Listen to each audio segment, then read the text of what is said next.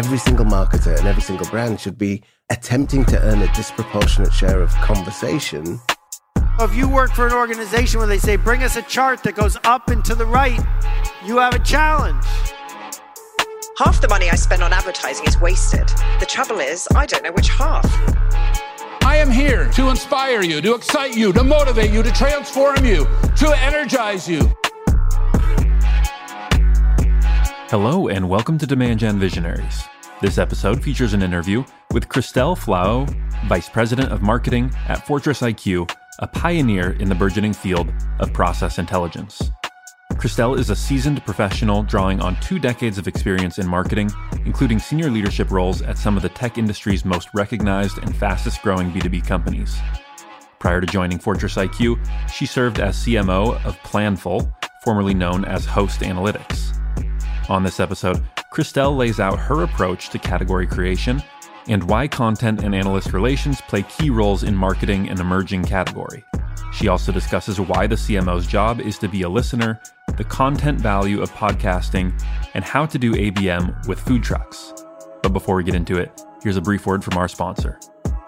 Today's episode is brought to you by our friends at qualified.com. If you are a B2B marketer who has always dreamed of knowing when a qualified prospect is on your site, and being able to talk to them instantly, now you can. Learn more at qualified.com. And now, please enjoy this interview between Christelle Flahaux, Vice President of Marketing at Fortress IQ, and your host, Ian Faison. Welcome to Demand Gen Visionaries. I'm Ian Faison, CEO of Caspian Studios, and today we are joined by a very special guest. Christelle, how are you doing? I'm doing good. Thanks for having me on. Thank you so much for joining I'm really interested in diving into Fortress IQ and all of the marketing stuff you're doing there. But first, how did you get started in demand gen? I actually, started my tech career in field marketing almost 20 years ago at Ariba. You know, like back in the days when Salesforce was first being installed, and you know, the only marketing tech out there was ExactTarget and Omniture. And so it was before this revenue oriented style uh, of marketing. And my background is actually very math driven. I'm more on the science side of marketing than than on the art side. And so anything that I could measure and put revenue to got me really excited. So I started really at Ariba when I got to take on demand generation and learning about all these new technologies and Eloqua and Marketo and, and how those all worked and, and how they were supposed to make marketing's life easier. And so I really started on the demand gen journey just by learning the tech that was out there. And then from there, kind of combined everything that I knew about field marketing into everything that I needed to learn about inbound and how you actually make that happen. So it was there that I started and built up a team for demand gen as well as an inside sales team, SDRs. And then from there, just kind of grew to doing it globally and even got to work at Marketo to learn from the best of the best on how to actually do it. And then, you know, kind of grew from there. You have the dyed in the wool demand gen turned CMO background that we, one of the reasons why we wanted to create this show in the first place was just so many demand gen marketers are becoming CMOs or, or, became CMOs because they understood the numbers so well. They understood pipeline and sales so well. So tell us a little bit about your role at Fortress IQ. So I started about nine months ago. So I actually started this job in the middle of the pandemic. I still haven't met anyone from the company in person. Did all my interviews on Zoom.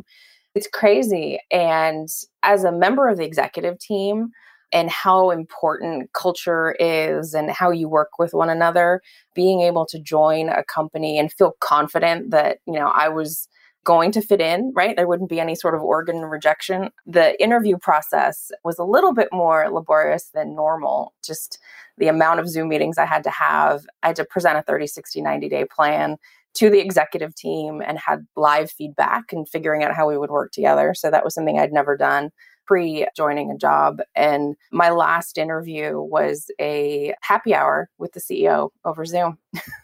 so it's been pretty interesting. And I've got to say, like, it's a small startup. We're in this unique space that's pretty hot right now around RPA and automation. And the team is relatively small, but I'm doing everything from demand generation to analyst relations to PR to marketing operations, product marketing, field marketing, partner marketing, kind of all rolled up into one. And I've got about four people on the team. But the primary objective for me right now and this is the first job I've taken where demand gen isn't the number one priority. It really is about creating a category and getting people to understand what it is we do, how do we stand out from the crowd. And all of that obviously leads to demand.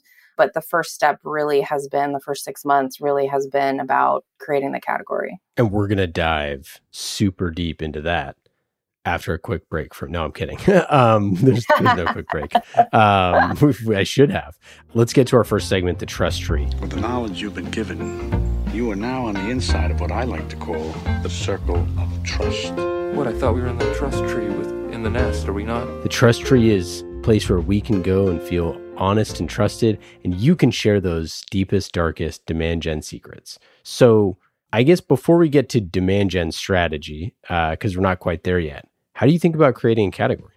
I never set out to go find some place to go do that, right? And a lot of CMOs now are talking about category creation and it's not the chief marketing officer anymore. It should be the chief market officer. And I didn't grow up in product marketing or analyst relations, right? I grew up in demand gen. My definition of of a category or, you know, product marketing is like what does somebody actually type into Google to find you? right? Like that at its simplest form, how does the market define you by a Google search? So when I started at Fortress IQ, there was a lot of learning for me because it's AI, it's computer vision, it's super techy.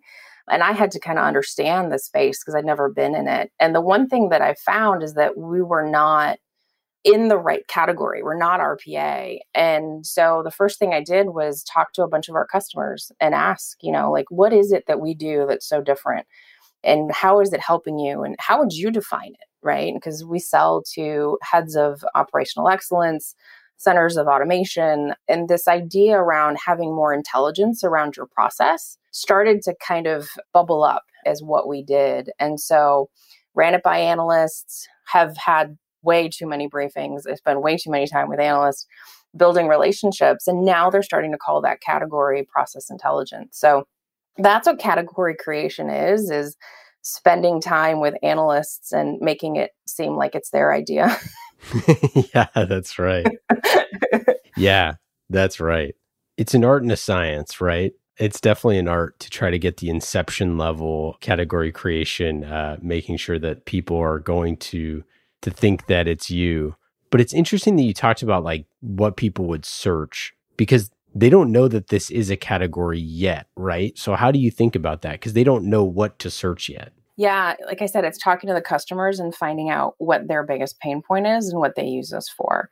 And it is as simple as understanding your process, documenting your process. Terms like that, that somebody would search for, and having the relevant content there right? So everything that goes along with SEO and how you build your website and what kind of blog posts you write, it's trying to match that content with what their particular pain point is. And right now, there's a lot of education that needs to happen around the different technologies, process mining, process discovery, task mining. And I think people are confused. And I think we have a very good opportunity to lead that conversation. And, you know, I will give a nod to Jon Miller at Marketo, who taught me everything I know about this, right? Is marketing automation was a very scary proposition to a lot of marketers. And there was a lot of content that he needed to go create to explain what that actually meant. And that's kind of what we're doing here is finding those pain points and writing the content that matches it.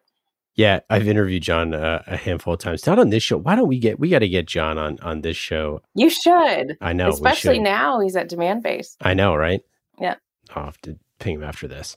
But we have had Chandar on here to talk about Marketo, Marketing Nation, all that sort of stuff. The fact that people were buying into Marketo to be part of Marketing Nation. We also, um, we actually talked about that, you know, a few times. Also with Sarah Kennedy, that's like the community is like the embodiment of the category, right? It's like the fact that people wanted to be buy a product because they want to be part of it means that that that solution is so burned into the DNA of who they are and who they're what they need to solve for their business, the outcomes that they need to seek that you're really pushing into why they wake up every morning. Yeah.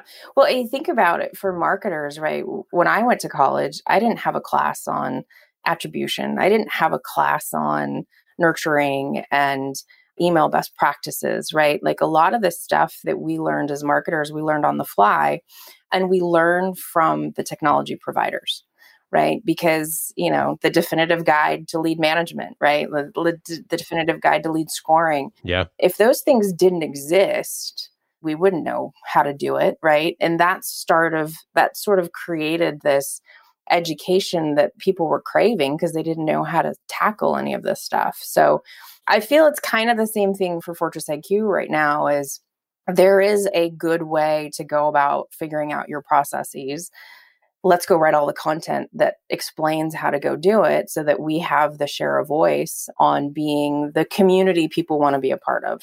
Yeah, you know, it's funny. Our amazing sponsors qualified. We were we were talking about their definitive guide for conversational marketing for Salesforce because they're built on Salesforce. And it's like one of those things where, you know, conversational marketing is something conversational sales and marketing is something people are, you know, CMOs are talking about. Obviously, we talk about on the show but like that little tweak of like, but what is it actually like for Salesforce, which is where their product is? And just thinking about things like that of like, it's not just about creating your category around this big fluffy thing in the sky. It's also like, what is your exact category niche? And like, how are you exactly serving that segment of the population? And it's just so critical. Yeah. And own it right like yeah. your, your your whole goal is to own that space right and and take up space and and have tons of content on there and be on the road when we can be on the road again and and you know be at all those trade shows and be the the authority on this particular subject so let's dive deeper into fortress iq who are your personas who are you selling to who are the people that you want to uh, evangelize this new category uh, so we sell to the global 2000 fortune 500 you know think of people with heavy processes that have been around for a long time, right? That are ingrained. We sell to centers of excellence, heads of automation, people that have Six Sigma backgrounds, right? Lean manufacturing, that are now kind of creating this central process function within an organization to try and find efficiencies. We also sell to business analysts, right? So if you think about, if you remember the movie Office Space, right? The the business uh, you know the analysts that come in and they ask everybody questions and they sit down and they look at everybody's processes and yeah. you know so that's what we replace right? Like we do that in a very short amount of time through computer vision and ai and and those are the people that we're trying to sell to to say you know we'll make that really hard part super easy for you to go get done so you can go spend more time on the strategy and the outcomes and like what you actually go do with that data and so do these people have process intelligence? Is is process intelligence going to be in their career titles at some point? You know, it's one of the things we talk about with category creation is like, you know, oftentimes you're actually creating a new role. Like head of marketing automation was not a role before marketing automation came about, right? Things like that. I'm curious, are, are you thinking about it in that way? Yeah, and that's one thing that the uh, my CEO and I talk about all the time. I mean, think about what Salesforce did for sales operations, right? Like that was not, it was one guy reporting into the CRO that was helping with comp plans and territory planning, right? And that mm-hmm. now has become a lot more than that and, and technology and analysis and, and everything that goes with the operations of a sales organization. And Salesforce is the platform to go do that on. You think about Splunk, right? The same way for CIOs and security and, and, and the operations in and around that that's what we want to go do right? These people these that own their automation groups or centers of excellence they need a platform to go find the data and analyze the data so they can go make their fact-based decisions on what they go do with it. And so that's how we are thinking of it right? Like there will be heads of process intelligence. We think there's this renaissance of process within large enterprises because people have spent a lot of money on technology a lot of money on transformation projects, 70% of them fail. And why? Because we haven't really taken a look at the process from the human perspective. Like, what are the humans actually doing with the process, not just what the technology is supposed to do with the process? Yeah, it is this period of time where we just had this crazy year and processes are are under more scrutiny than ever because we had to redo them in a lot of cases. We had to redo processes that were in person are now digital, and and and uh, and everything is changing.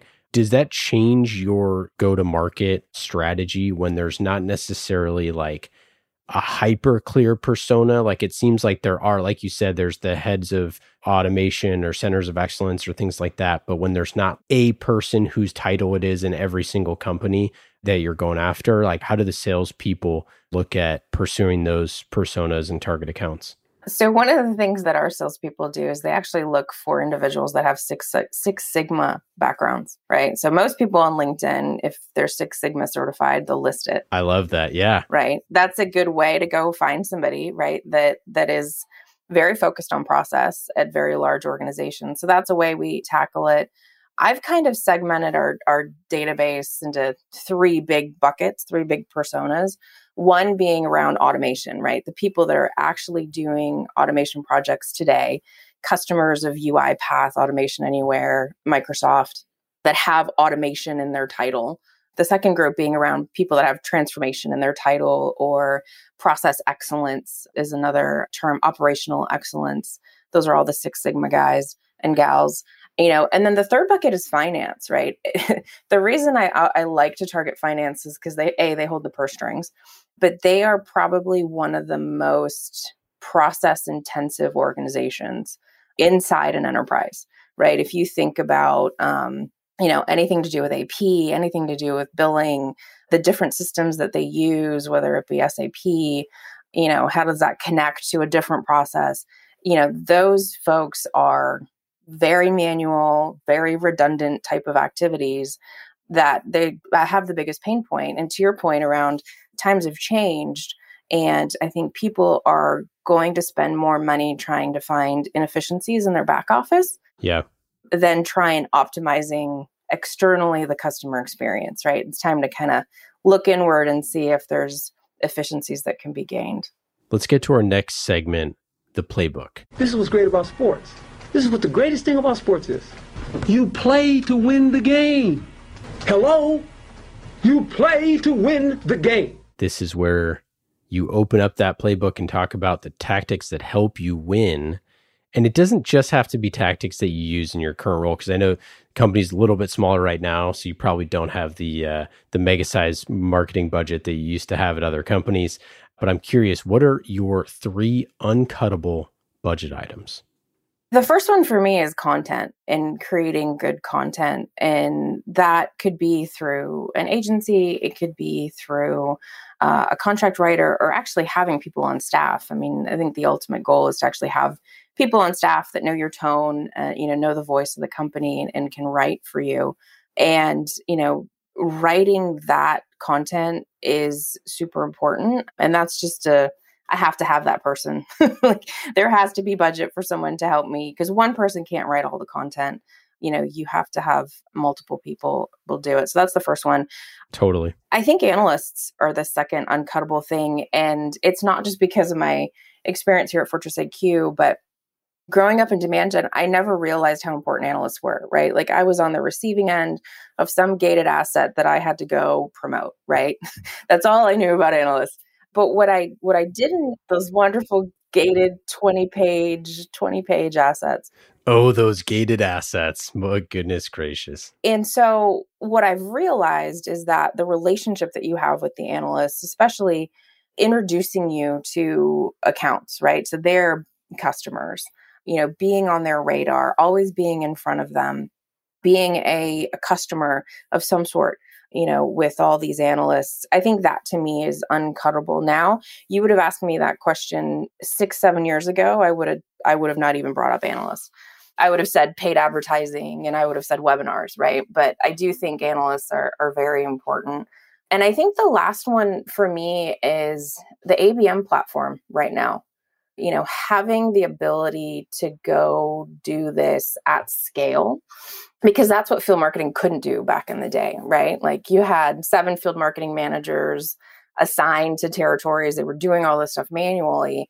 And I think things like Terminus and 6sense and, and Demandbase now give you this platform to do this orchestration and do it at scale so it can be as effective as your traditional inbound stuff. So to me, that's something that that I can't live without. I love it. I want to dive into a few things there. So, first, the analyst relations piece. Does this matter for everyone? Does it matter for a certain size company for the for the marketers out there who don't have the B2B marketers that don't do NS, analyst relations that don't think about this like is it necessary for everyone? I mean obviously not everyone, but how should marketing leaders think about analyst relations?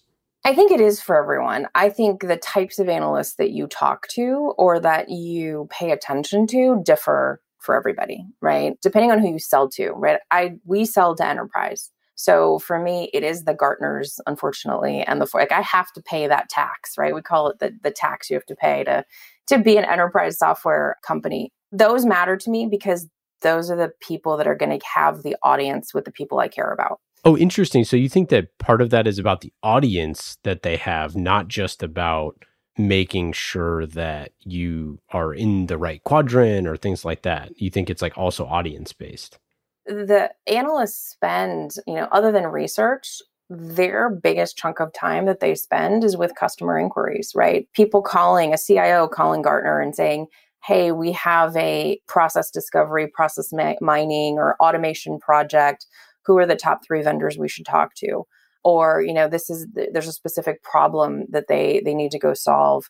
And you always want to be on that short list. And it's not just when the magic quadrant comes out once a year right? They have these conversations all year long and the more you can stay in front of them, like I have an analyst newsletter that goes out every single quarter. I treat them like customers, right? Here's who, you know, here are our new customers. Here's what we're doing. Here's the product roadmap stuff. And you start to treat it like you would treat a normal demand gen engine because they're the ones that are going to do the referral. Like I just did a, a briefing about a month ago, and the analyst is like, oh, this is really good information. My next call is actually with an enterprise company who's looking to do this, I'll have to mention to them to look at you guys, right? So you can't pay for that, like, like that referral, that third party validation easily, right? And I think with analysts, you can. It's the same thing with G2 Crowd or any of, you know, the platforms that are out there now, right? Like that's an easy way to get analyst coverage because they technically are kind of analysts. So they're customer peer to peer analysts, but it's the same model, right? If you can get you know there and get your customers doing the references and and show up in their quadrants that's how people find you right you always want to you always want to be in the top 3 yeah you're right you don't always have to be number 1 but you have to be in the top 3 well, that's right. I mean, once you're in the top three, then it's just a differentiation conversation. It's a positioning conversation. And, and then ultimately, you just hope you have that rockstar sales rep that can close the deal, right? Yeah, for sure. Yeah, that's a fantastic insight. And I love the way that you thought about it. You know, back in the day, I, I talked to Lauren Vaccarello about this, not on her episode that she did on the show, but because she had an ace analyst relation person at Box that they had, Jolie Erden, who's like fantastic. And we went super deep on that stuff. And like the way that she thought about AR was like as sophisticated as any marketing person thinks about anything. And it was like truly a full time responsibility, obviously, but to think about for that exact reason that you said. So mm-hmm. I'm, I'm glad you brought that up. You mentioned content. You just rolled out a couple podcasts as a company that creates podcasts as a service. It's so near and dear to my heart, but you're not a huge company and you decided to go podcasts. And I'm so curious why. It was easy for us to go do. And it was a way to create content outside of our own four walls of an organization, right? And get people's perspective. And when I was doing some research on podcasts, and there's not a lot of podcasts focus on like real world AI. And that's one of the things that we battle, right? I grew up in a generation where AI was scary. right? You think of, you know, Space Odyssey, you think of Terminator, you think of any Star Trek episode, right? Like AI is going to come in and take over the world and take over our jobs and, you know, we will all be assimilated, blah, blah, blah. So it's still a scary proposition for a lot of people. And when you say AI, it just sounds very techy and very like, I don't need that. Or I don't know what that is, not necessary kind of thing. And what I wanted to do is kind of create the space of showing people that are using AI for good and that it's about human plus technology, not human or technology. And create this platform really for folks to talk about how they're using AI in their day to day. And it's been fascinating the people that have been on the show that everything from we just recorded an episode with somebody at the GSA, right, or the government and, and you know, government contracting. We had the head of diversity for AI from Google on the show. We had the CEO of Eightfold AI talking about using AI for HR and talent and recruiting. You know, it's just, it's everywhere. And I don't think we're talking about it enough, right? Like what that actually means and, and how it helps our jobs. I love exactly how you position that, which is, and I think about podcasts literally 24 7. So it's about creating a market that has a story that you don't think is being told the right way or the way that your company wants it told and creating a content machine around that one specific thing of the best people in the world to do that. And I think that it's like one of the things people get so wrong with content is just like like you said earlier, it's like I would love to have a whole team of writers that can write in our voice that are going to be on the team, but like I'm never getting budget for that thing. So until we get to that point, you know, we have to have some type of extremely high quality content that actually breaks through. That's something that's interesting that people can subscribe to, that they can be a part of, that they know that there's a level of quality and expectation and depth of engagement that is going to be there. That's not just like somebody who you spent $10 to write an article for that's has really no expertise in the subject they're writing about. No, I totally agree. And I'm a huge fan of repurposing content, right? Do one thing and create six or seven pieces of content, yep. right? It's like the Disney method, right? Like create one movie and then you've got, you know, every an entire franchise gets built. It's creating IP. That's exactly right. It's it's creating yeah. IP. That's you're exactly right. And so that's what I wanted to do just because we had a shortage of of manpower to go do all this stuff and the easiest way is to you know you do one podcast you get two blog posts out of it you you know maybe get an infographic out of it if it's you know compelling content. You get customers to go do it. It's a light lift for customers to come on and be interviewed. That could turn into a webinar that turns into a case study right? Like there's infinite amounts of content that can be created with one single piece of content. And i think that's what a lot of marketing teams get wrong is, you know, it's always start with a fresh piece of paper. I got to go create content. And it's like, you know what? We have this already. like we've written this, you know, like a sales per- perfect example, a salesperson will ask, I need a two pager on blah. And I'm like, well, we don't have that in particular, but we have these two pieces of content that I could probably go turn into a two pager, or I have this white paper that I could take the infographic out of it and, and that we could use it for that. It's not always about creating something from scratch. It's a great piece of advice. And I feel the exact same way. And I also feel like you banging your head against the wall and trying to figure it out versus being able to correctly categorize those things allows people to consume that stuff in the utility that they want. And one of the things that we think of like we did it for this show, for example, with our uncuttable budget items. And like we're gonna drop the uncuttable budget items as standalone episodes like every every 20 or so episodes on the show. And we do this for for all of our shows, but it's just a way of thinking about like sometimes people just want that one thing and they want to go super deep on that one thing. Other times they want to know, you know, other types of things. I think just so much of what is done right now is like you've already written 400 blog posts over the past 5 years. There's enough there, you know. Recycle. yeah, and refresh and make it interesting, but but just don't race to the bottom with with garbage. Yep, totally agree.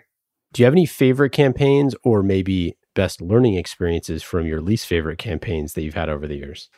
I was thinking about this before I came on here. And my favorite campaign that we've ever done was at Domo. So I ran account based marketing at Domo six years ago, right? So early days. That's when I first implemented Terminus and a bunch of other technologies, Everstring, back when Everstring was still alive. And we had this idea of bringing food trucks to customers. And so we sat down with the sales team. The hardest part of this exercise was not the actual execution of getting a food truck somewhere, it was picking the accounts and sitting down with the sales reps and saying, okay, here's your territory. Here's what we think are the best targets. What do you think? Like the back and forth on it was just insane. And so we find, you know, we finally get the list done. And literally, it would be in exchange for a meeting with the CFO and usually the CMO. We'll bring a food truck to your location and we'll pay for lunch for your finance and your marketing departments. And there's a bunch of emails and everything else that went with it and some direct mail beforehand. But the response that we got from that, like being able to see the engagement of people actually interacting with the emails or the website, and then saying, you know, hey, we're going to, you know about us now. We want to pay for lunch and all we want is a meeting. Everyone was just super interested by it, thought it was a different approach. And we got, you know, like 20, 25 meetings out of the thing. And it was low cost, right? It was probably a thousand bucks, 1500 bucks for us to send a food truck. So maybe we'll do that again post pandemic. I don't know, but it's definitely one of my favorite campaigns. I've never heard anyone do that. I mean, I've heard like things similar ish to that, but like catering or things like that. But the food truck is cupcakes. Yeah, cupcakes. Yeah. Yeah. Always cupcakes. but but the food truck thing is really cool because it gets everybody out of their cubicle and you kind of have to have a conversation about it when you're standing in line for the food truck. You're like, who brought, like, who's paying for lunch today? So it's kind of bringing that field marketing experience to them versus going into a suite or you know doing a ball game or, or something like that so i want to do that again because because it definitely um, it definitely made people more aware of, of who we are and what we were doing uncuttable number four food truck marketing i'm i'm yeah. in it's a whole new channel any yeah right food truck as a service do you have any uh any learning experiences from from something that didn't go well yeah. So when I was the CMO at Host Analytics, so we sold FP&A software. It's now called Planful. So we were basically competing against spreadsheets. We were a fancier, more effective way to do your planning, your modeling, your budgeting. And we came up with this idea to write a breakup letter to spreadsheets, right? And we called it Dear Spreadsheets. And, you know, we had fun with it. It was kind of like a Dear John letter. you know, we love you. We still want to be friends. We think you're great. You've been around for 40 years with no fundamental change in UI, but we think there's a better way. And it was great. It was great branding, had a lot of fun with it, great advertising. And there was a roadshow component to it.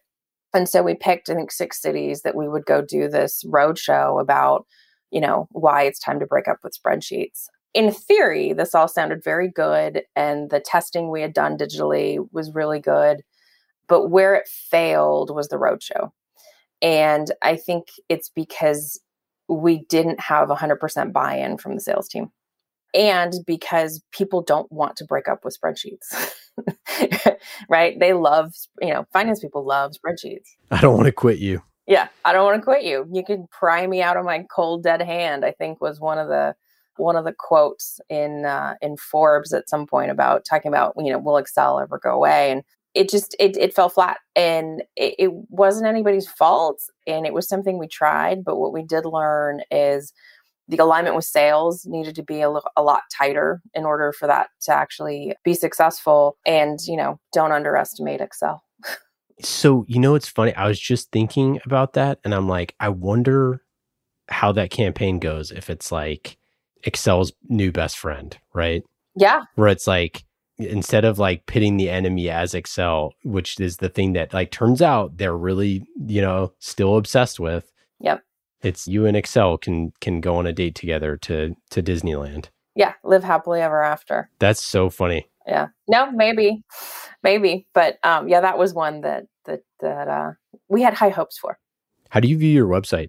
The website's the front door right? To any company, right? Like you think about someone's first interaction with you as a potential vendor it's the website right it, it's the front door uh, i always use this analogy about shoe stores so i spend all my money on shoes and live music right so i go past a shoe store and I don't see a shoe that I like, I'm not going to go in. I go into a shoe, I see a shoe store and it has like a pair of shoes that's my style, it's in my color, it's in my size.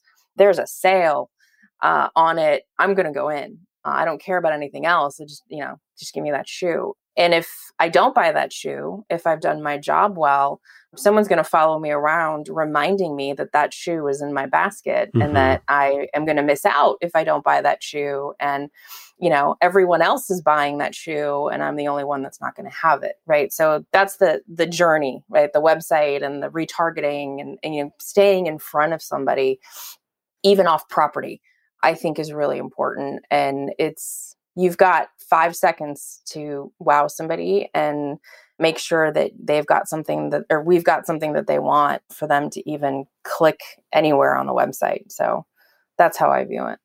Let's get to our next segment the dust up. Uh-oh. Here comes trouble. You may have heard that there was a dust up involving yours truly. And now we've got a wild scrum with fights breaking out all over the place. And it is getting really ugly as we've got punches and kicks. this is where we talk about healthy tension. That's with your board, your sales team, your competitors, or anyone else. Have you had a memorable dust up in your career? I have. I've had a couple, but this one in particular. So I just started, I was about six months in at Host Analytics as the CMO, and we were in a planning meeting. And this was a dust up not caused by me or the other person that I ended up having the dust up with. This was caused by the CEO and who just in the middle of the meeting said, I think the SDRs need to report into marketing. Oh, geez. You know, the head of sales was very adamant, very animated that this was a sales function and that this was a career path for all these young kids out of college. And, yeah. you know, why would it sit under marketing? And um, my, res- you know, my response was, well, it's not working today. I can go fix it from a process perspective the CEO's response was head of sales, you're in charge of closing opportunities. Christelle's in charge of creating opportunities. SDRs are in the opportunity creation business, not in the closing business. I want to make it a very easy conversation to have, you know, who's responsible for what. And that's what I want to go do. So you two go figure it out. Which then led to a bunch of very uncomfortable meetings between me and the head of sales because he thought it was a coup that I was trying to take, you know, yeah. take away the SDRs from him it was a land grab, you know, and I, I had no idea this was coming, but we've got to go figure it out. Like we have to make a decision about what's best for the company as officers of the company. And it was with data that I think I finally won him over just around what was happening today, what the opportunity was if we had a different system in place. We were comping them differently. And in the end, it was create it was about creating more opportunities for his team. And I think also making sure he understood that he didn't have to do any of the dirty work. I was going to have to do the dirty work. I was going to have to do the numbers crunching and the reporting and all that other stuff. And all he had to do was close business. At the end of the day, he was like, okay, fine, but I want them back. And I said, okay, I'll fix them give them to me for like six months. I'll fix them and then you can have them back. Fast forward three months, board meeting. I had to go and present. SDRs were killing it. Best quarter they'd ever had, best pipeline generation quarter we'd ever had. And we get out of the board meeting, and the head of sales comes to me and goes, You can keep them. Oh, that's awesome. So, you know, it's just it's about numbers and communication and data and you know, we got through it, but whenever there's a bomb thrown into a meeting like that and neither party is ready, emotions tend to run high, but it's uh it worked out in the end. It's really funny because I totally see both sides and I've been on both sides and I get it, but at the end of the day like I just go back to the fact nobody really wants to talk to an SDR anymore if you're a salesperson, you should want your customers to want to talk to the people that are the best people at talking with customers. You don't want them talking to a 22 year old, no matter how, if that person's career path is to be a great AE, it's not helping your customers close deals to have someone who doesn't really know what they're talking about talking to your to your customers. It really doesn't. Yeah, no, I I agree with that statement. And so what we ended up doing is SDRs were for inbound. SDRs are the people that are following up with the people that have showed interest. Yep. Period. They should not be doing outbound. They should not be learning the pitch. They should not be trying to demo. I love that. They should not be answering complicated questions about, you know, tech. Get the people that have spent time as inbound that want to go be a sales rep that have that muscle and you know then teach them how to go be a junior sales rep and and test the waters with outbound and get them out of the inbound game and see if they can do it i think we have a generation of salespeople that were former sdrs in the inbound craze right where pipeline was 80% generated by marketing that don't know how to prospect I mean, you figure like predictable revenue was written in like 2006 or something like that. I mean, like 15 years ago, the idea that that that structure still makes sense is crazy. Mm-hmm. Like it's yep. okay that it evolves. It should evolve because at the end of the day, all of the executives, we all know the game and the last thing we want to do is to talk to a 22 year old. And that's like it's okay to say that. Yeah. Our time is way too valuable. It's not an indictment of the SDRs not having the quality or whatever. It's just there's no way for that person, or like it's not an age thing, although I said 22 15 times. But it's the fact of the matter is like someone who's been a CMO for and been in marketing for 20 years is never going to want to talk to someone who has no idea what they're talking about. Like it's just so why fight it? for what? It's too ripe for mistakes, right? I mean, I think for me, I mean, I don't have that complicated of a name to spell, but you know, don't call me Christine. Don't call my cell phone seven times. Don't leave me, you know, like, yeah, don't send me canned emails. Like, one look at my background, and you should know. I probably know what I'm doing from a demand gen perspective. It takes somebody pretty creative and interesting to get through to me. And when they do, then it's great. And I'd love to have the conversation. But I think the other point to that is 80% of the people have probably already done their homework. Yeah, exactly. It's, a, it's exactly right. Right. And if they want to talk to you, they're going to reach out, which is why, you know, conversational marketing and chat is so hot right now, is because it is such a low barrier to entry for me to have a conversation with somebody just to set up a demo. Like, I just want to see your product. Period. End of story.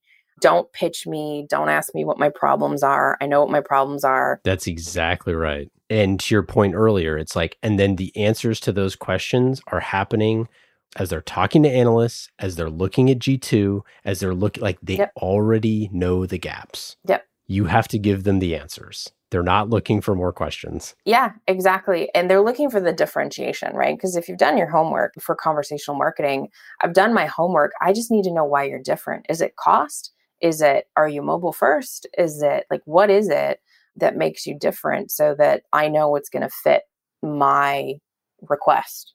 So what did you do um, with to get the the SDRs rolling in their best quarter ever? Process you know, these are young kids, right? They're right out of college. They want to be managed weirdly. I had a VP of sales early on in my career, and he said to me, People don't know it usually, but they tend to want to be managed and want to know what they need to do to be successful. And if you don't have that conversation early on, it's really hard to, you know, get them to do anything, right? Like whether it be around compensation or you know number of sqls they need to hit or number of meetings like what exactly am i getting paid to go do? And the only way you can go do that is if all the plumbing is done and you can measure it effectively and you have the dashboards and there's proper handoffs and everybody knows the definition. So there was a lot of that groundwork that had to go be done between the sdrs and sales and, and marketing of like you know you need to pick up your MQL and you have four hours to disposition it. And, you know, from there, like this is where you go to see your list of prioritization, you know, priority accounts that you have to call. And this is the eight touch process. And this is how you put them into a cadence. And, you know, this is how you disqualify them. Like none of that had been done. And so once we did that and said, okay, I'm paying you to get at bats that convert into opportunities period end of story so optimize your day to go do that And, you know, if they're if they're smart and they want to make money, pretty easy for them to to comply. Final question, final segment. Let's get into our quick hits. These are quick questions and quick answers. Just like conversational marketing with qualified.com. Qualified prospects are on your website right now and you can talk to them quickly with qualified. Qualified's the best. We love them. Check them out. Go to qualified.com to learn more. Christelle, are you ready? I'm ready. Number one, if you weren't in marketing, what do you think you'd be doing? I would be a biomedical engineer. I think I actually started my college career. I wanted to be a biomedical engineer. I wanted to make prosthetics for little kids. So I actually have two years of, of engineering under my belt. I think that's what I would be doing. We already knew you were smarter than us, but now it's officially official. Is it true that your great great great great grandfather was Napoleon's right hand general? It is. That's crazy. I know. My last name is actually on the Arc de Triomphe, which is is fun. So I was born in Belgium, and my entire family's still there, except for my parents who, who live out here in California. But if you look up Napoleon Bonaparte, you will see my last name in there. It's the old spelling. It's with H A U T, and then sometime I think before World War One, they changed it to X. But yeah, pretty fun. Do you have a favorite book or podcast or TV show that you've been binging recently? So I have a 17 year old daughter, and uh, you know we've both been stuck at home, getting on each other's nerves. But every night we watch uh, an episode of Criminal Minds, which I never watched when it was out. But you know, there's like 12 seasons, and it's fun to to watch together. So I think we're in season eight or nine. So we've got three, four, three or four more seasons to go. But that's what we've been we've been binge watching. What do you do for fun other than buy shoes and go to live concerts? Well, I can't do live concerts anymore, so which sucks. Hopefully, the, in the fall they'll come back. So for fun during the pandemic, I've been baking a lot. So, like I said, you know, born in Belgium, and my grandmother had some some pretty great uh, recipes, and so my mom saved them all, and so I have them. So they're all in French, which is hard because I have to convert them into you know from metric into into us but that's been fun and challenging and and cooking some fun things from belgium. The other thing that i've been doing that's been keeping me busy is i actually mentor for santa clara university for the miller center. Oh go broncos. Yeah so i've been uh, i've been mentoring this group of uh, religious sisters in zambia who are building a farm, sustainable farming for their village and, you know, trying to teach kids how to farm and, and, you know, learn how to raise pigs and chickens and sell them and, and make money and, and try and, and elevate these folks out of poverty. So it's fun starting my day, helping them with their pitch tech and talking about a piggery and then going into uh, you know my actual workday and talking about bots and computer vision. So it's been fun to to see them kind of grow and, and get funding and and all that fun stuff. That is really awesome. What a cool what a cool thing. Last question. If you had one piece of advice that you could give to a first time CMO trying to figure out that demand gen strategy, what would it be? Just listen. You do what you can to listen to the salespeople, to your customers. Before you do anything, make sure you understand your current state like what is actually happening? Where do you need to focus?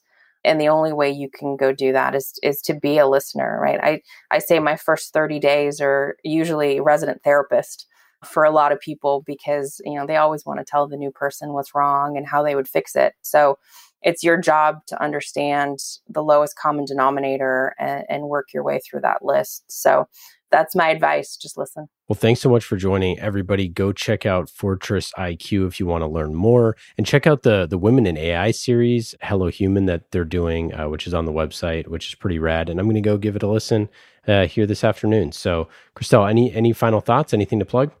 Yeah, just come check us out. Definitely listen to the podcast. We have a whole series for women in AI, some fascinating stories, both on the AI front and uh, just how to be a woman in a room full of men, right? In a field that is dominated by men. So take a listen and uh, let us know what you think. Awesome. Thanks so much. Thanks a lot.